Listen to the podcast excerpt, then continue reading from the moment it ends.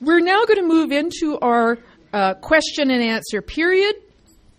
Tom has talked uh, about farmers markets and local food production, and although he hasn't told us that much about the research he was doing last summer, that means you get to invite him back again to talk more about that at another time if you don't ask him questions during the session.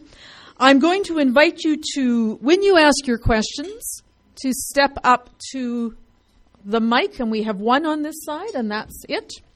Uh, please state your name. Uh, keep your comments brief. Try to get hone in on the question, uh, and try to focus on just one question in your period. Uh, and then, if you would actually return to your seat as Tom proceeds to answer, that would be terrific. Um, and we're going to ask you to refrain from just general questions at the table. So if you do have a question to ask, do come up to the mic to ask it. So I think that's all I have to say. So I'm going to welcome back Dr. Tom Johnston. Please.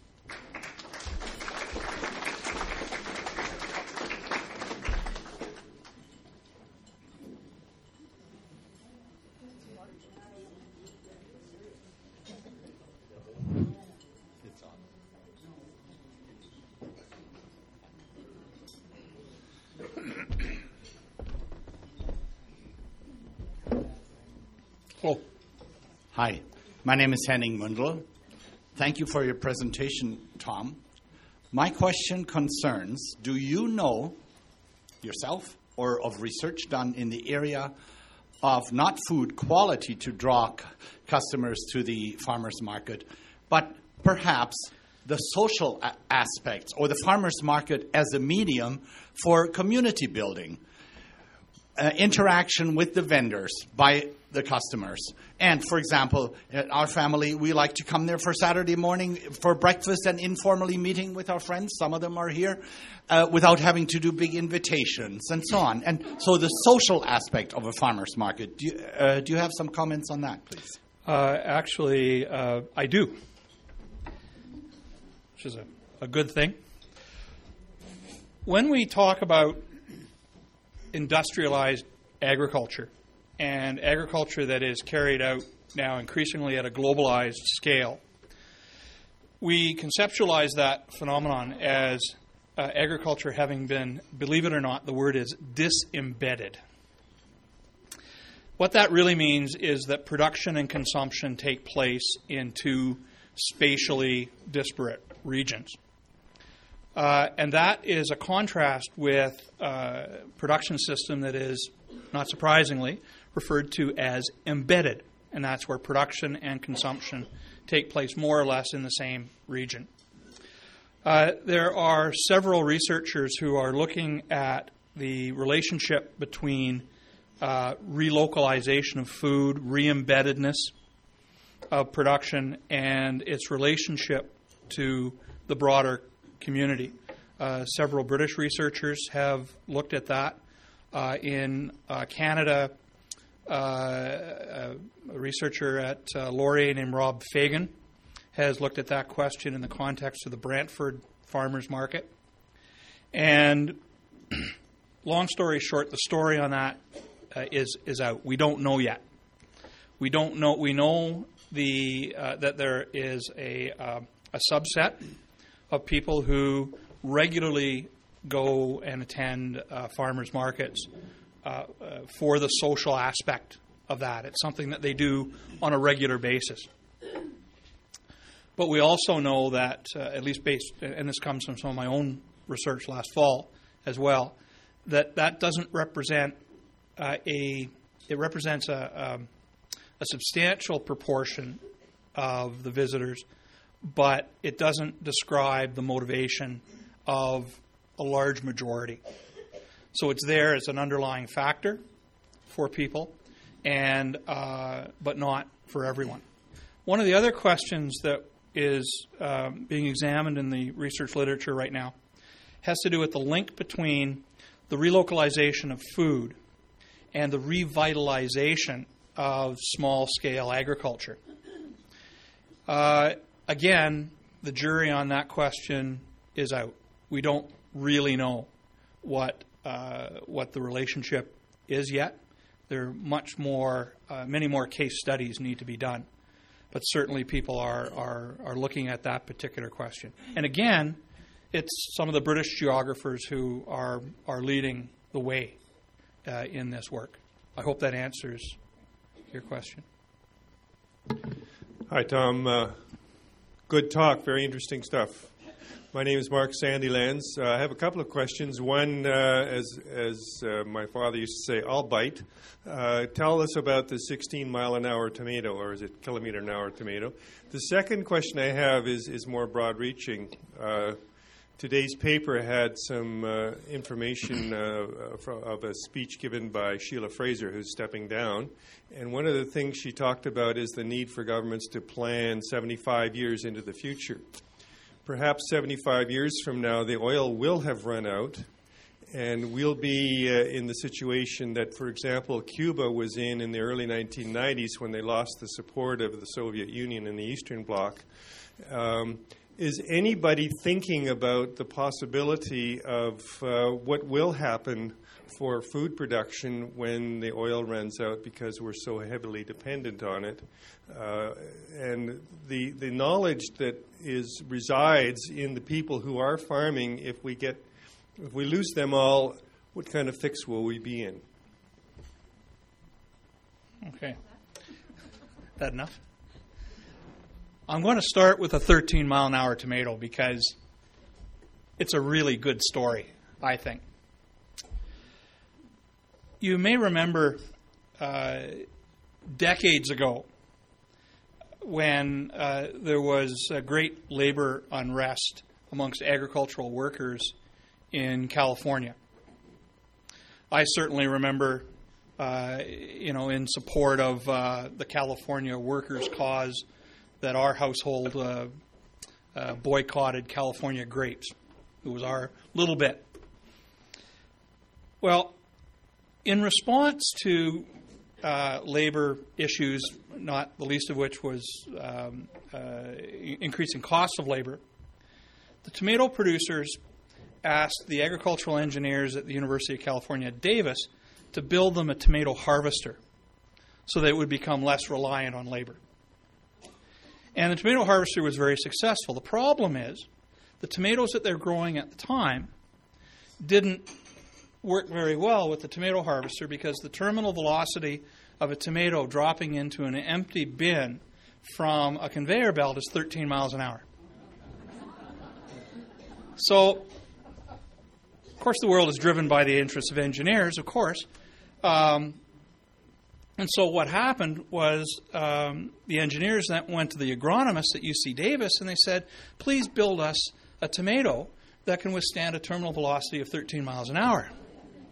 And they did. The, the plant breeders were incredibly successful, and this is in the days before genetic engineering and so on.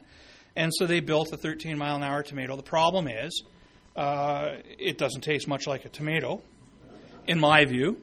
And, and I, I do know that my taste buds are, I'm losing them. And the reason that it doesn't is because it has such a thick skin right? We've all we all we've been in the industrial restaurants and had tomato and you know put try to drive into it with a fork and have it go across the, the table. Well, that's the story of the 13 mile an hour tomato. It is a great tomato to be harvested. It lasts. It can be transported over over great distances. It's harvested green, by the way, and then uh, is ripened in uh, an atmospheric environment with a variety of um, this is post-harvest physiologists work on this kind of stuff. Same way we do with with uh, with uh, apples now, um, and uh, it has a shelf life that uh, is pretty pretty much up there, uh, along with your good old-fashioned iceberg lettuce. Um, 75 years from now, I remember when Dave Hancock was running for the leadership of the Conservatives here, and in um, uh, in preparation for that, he released a paper that was called the, the, the End of Conventional Oil. And that, that was about 10 years ago. And uh, he said, uh, in about 25 years, we're, gonna, we're, not going to have any more of that easy to get at stuff. Uh, and so we're going to be relying increasingly on uh, other sources for our fossil fuels. So we've known for a long time that, you know, we're, I mean, we're riding the gravy train here in Alberta uh, the last of the cheap energy economy, uh, where our, our economy is completely out of sync with the economies of many other Western industrial countries.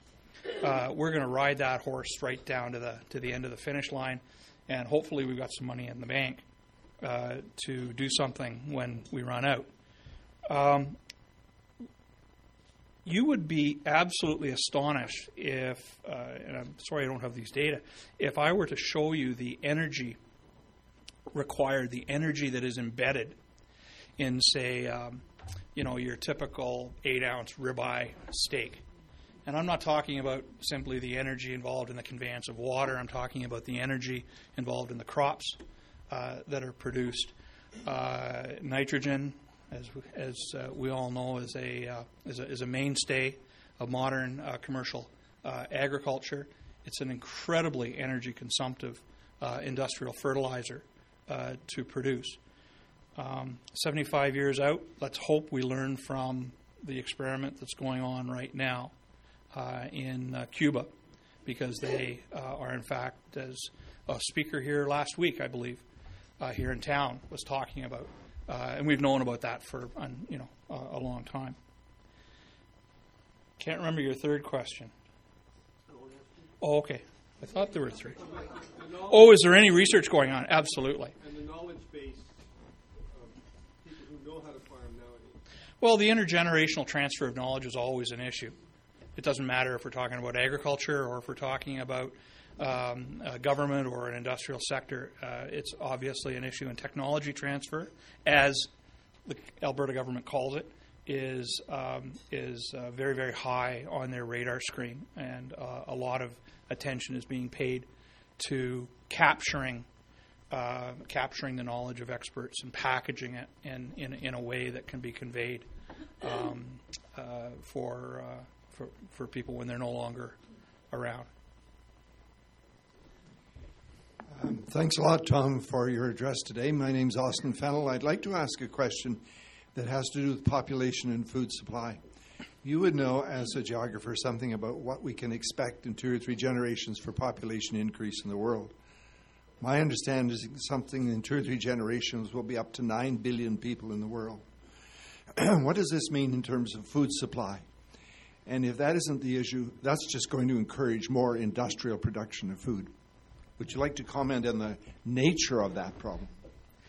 Um, what we do know is that um, while population is continuing to increase on a global scale, it is increasing at a decreasing rate.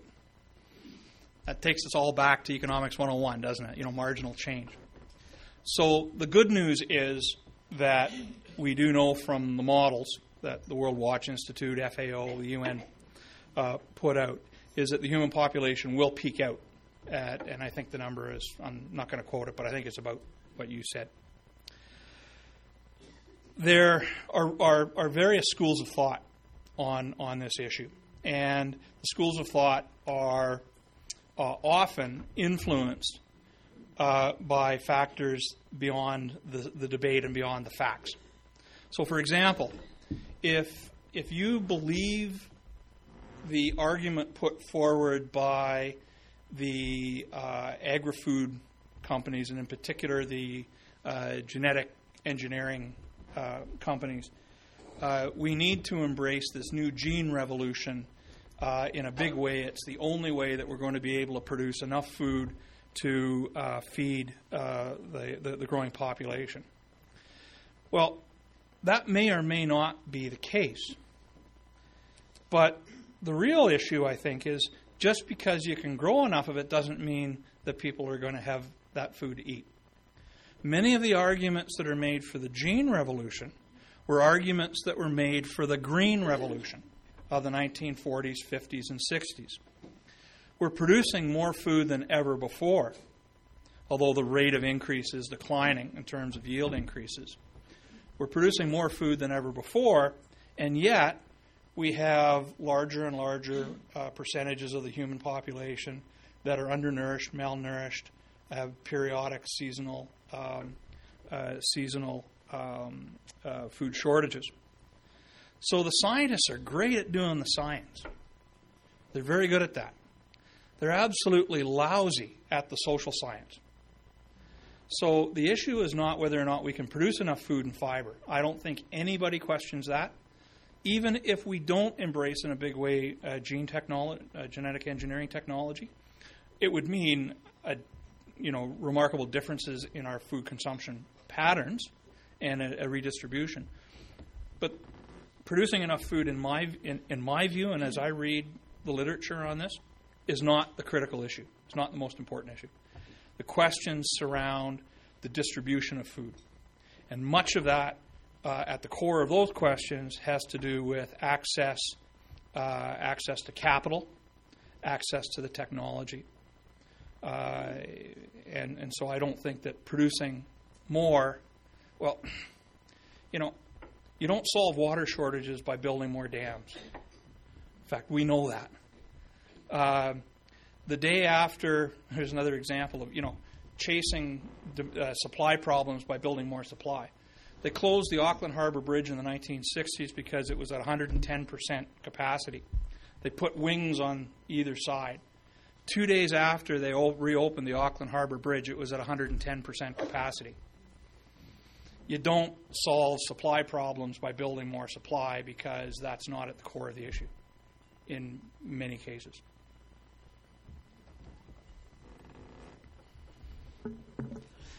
Hello, Tom. I want to thank you very much for your presentation. My name is Frances Schultz. And I want to draw us back to the issue of farmers markets and what I consider to be a real value. Uh, number one, I see what's happening at the Lethbridge Farmers Market is an increase in the number of local producers bringing their product in, dealing directly with the consumer and you can talk to them, you can find out how their animals are raised. So you know that, for example, the grass fed beef, the cow distributes its own manure for most of the year. Number two, it actually harvests a lot of its food when it's out grazing as compared to the 16,000 head feedlot that is beside us, where we go through weeks and weeks of the manure being hauled, every five minutes a truck going by. We go through weeks of forage being harvested and brought to the feedlot with, with again, trucks every few minutes. And the damage, the additional damage just to the infrastructure of the county of Lethbridge on the roads by this type of production of food is absolutely horrendous. And, and what happens is that the taxpayers pick up the tab for the damage that is done, not the feedlots, because they don't pay any more taxes than a grain farm on the same acreage. Um, and, and, and, and, is this kind of, of issue being also uh, considered in all of, all of the data that's being collected?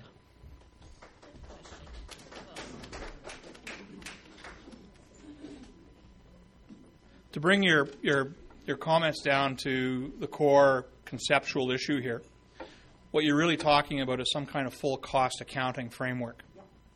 And the answer to that question is yeah, there are people working on that.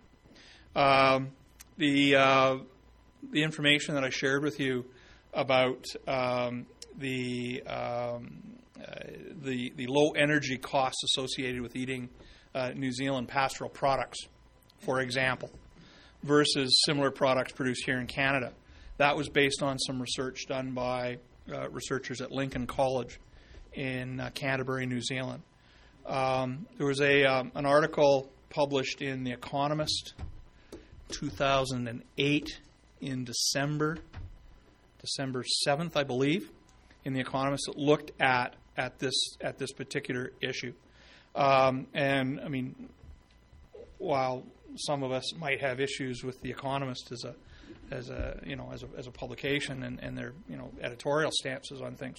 Um, I, I, think from a uh, from an objective uh, scientific perspective, these are exactly the kind of questions that need to be asked, and they are being asked. Um, I mean, it's it's it's often at, at, the core you're talking about externalities. You're talking about the costs uh, associated with a particular activity that are not factored into the transaction between the, the customer and the producer. The costs are borne uh, are borne by the unconsenting third party. It's, it's a it's a classic. You know, go all the way back to Adam Smith. He knew about he knew about externalities and not being taken into account in free markets. Hi, my name is Debbie Gregorash. Um, tell me if any of this sounds too far out for you.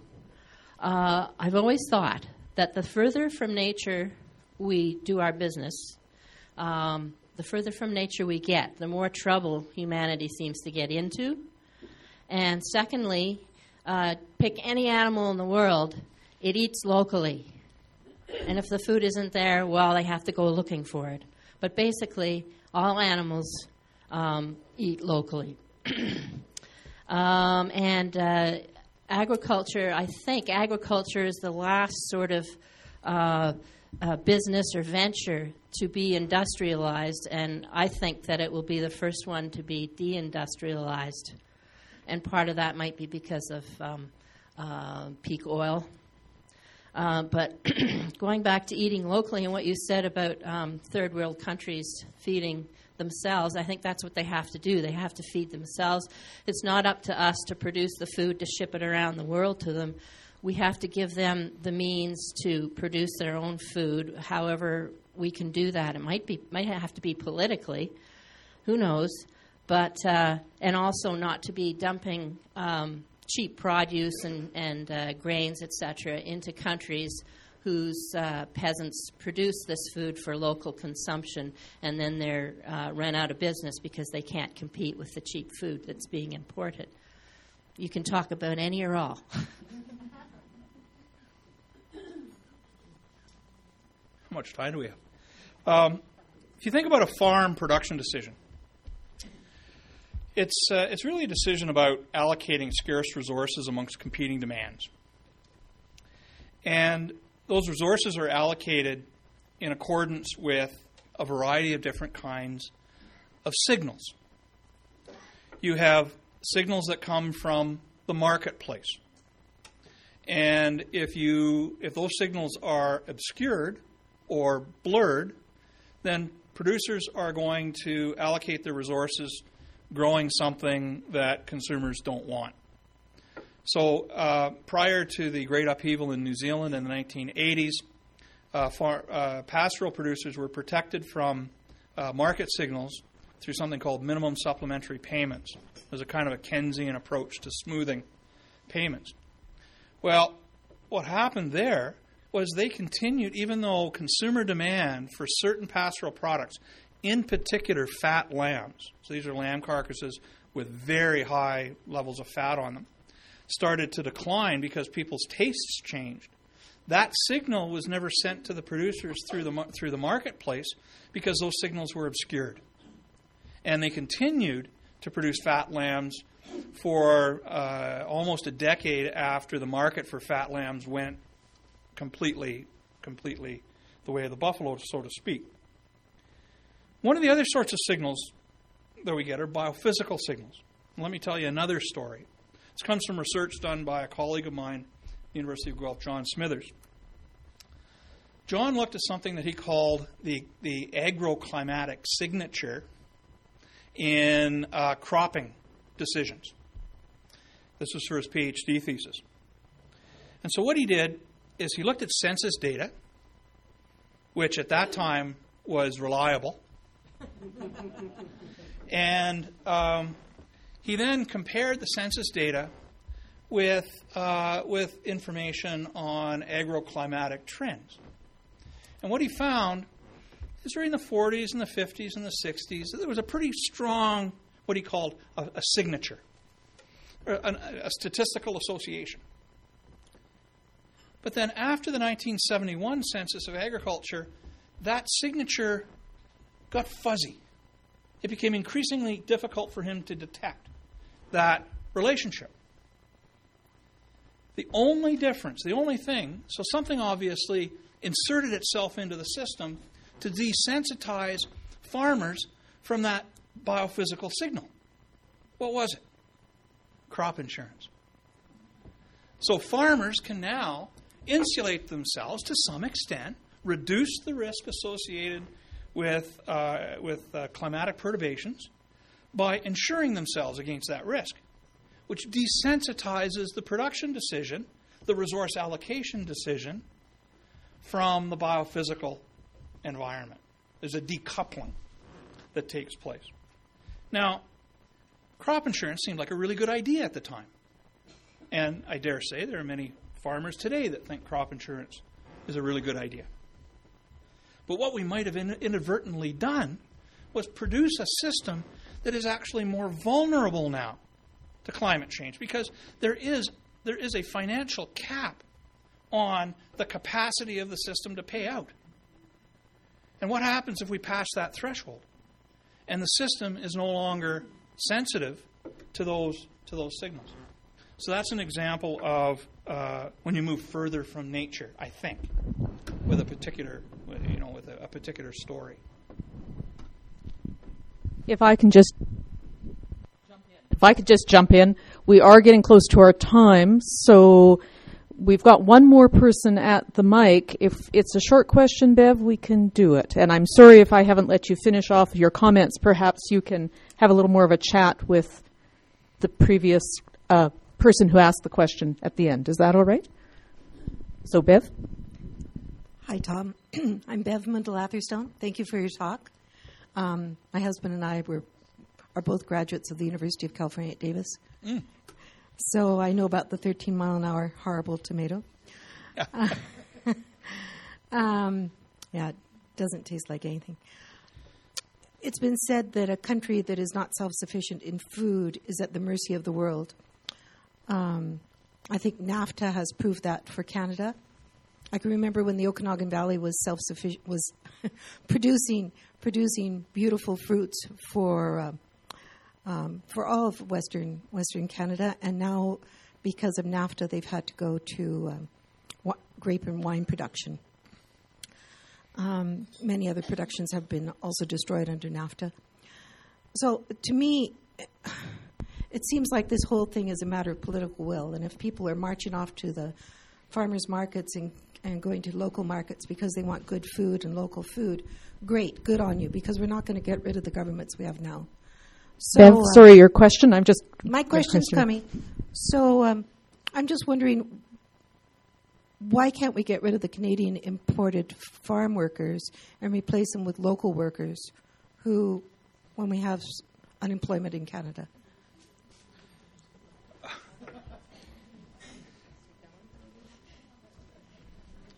If if we were willing as consumers to pay more for food, and farmers would then be able to compete more effectively for labor uh, with uh, their competitors, whether it's McDonald's or whatever, uh, then we would not need a foreign worker program. The fact of the matter is, there are a number of areas in our economy where we have uh, significant labor shortages, and we're not uh, people are, are, are, either unwilling um, or, or unable to, to fill those jobs.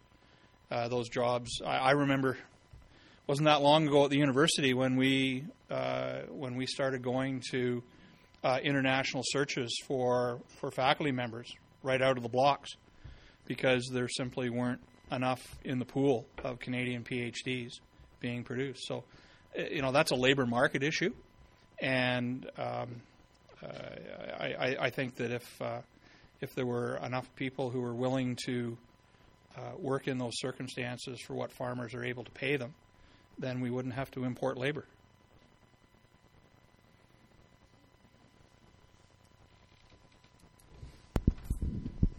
Thank you very much, Tom, for your comments. I have been sitting here looking at the audience. And I'm just curious how many people might be first time attenders at SACPA? I think there may be a few. Welcome especially to you. Don't be shy. Welcome especially to you. Um, the, the notion of where our food is coming from. Yeah, well, we hope he's going to come back and talk about his, his research on our local farmers market.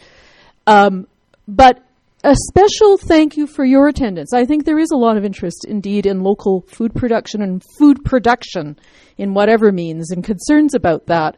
If you've got ideas for future topics related to that or to other things, there's actually a suggestion box, I believe, on the door on the way out, so you could add those uh, to that. And I do hope you'll consider coming back to um, more of these question, these presentations and chances to engage with various speakers and various topics. So, will you please join me in a particularly strong round of applause for Dr. Tom Johnston from the University of Lethbridge? Thank you.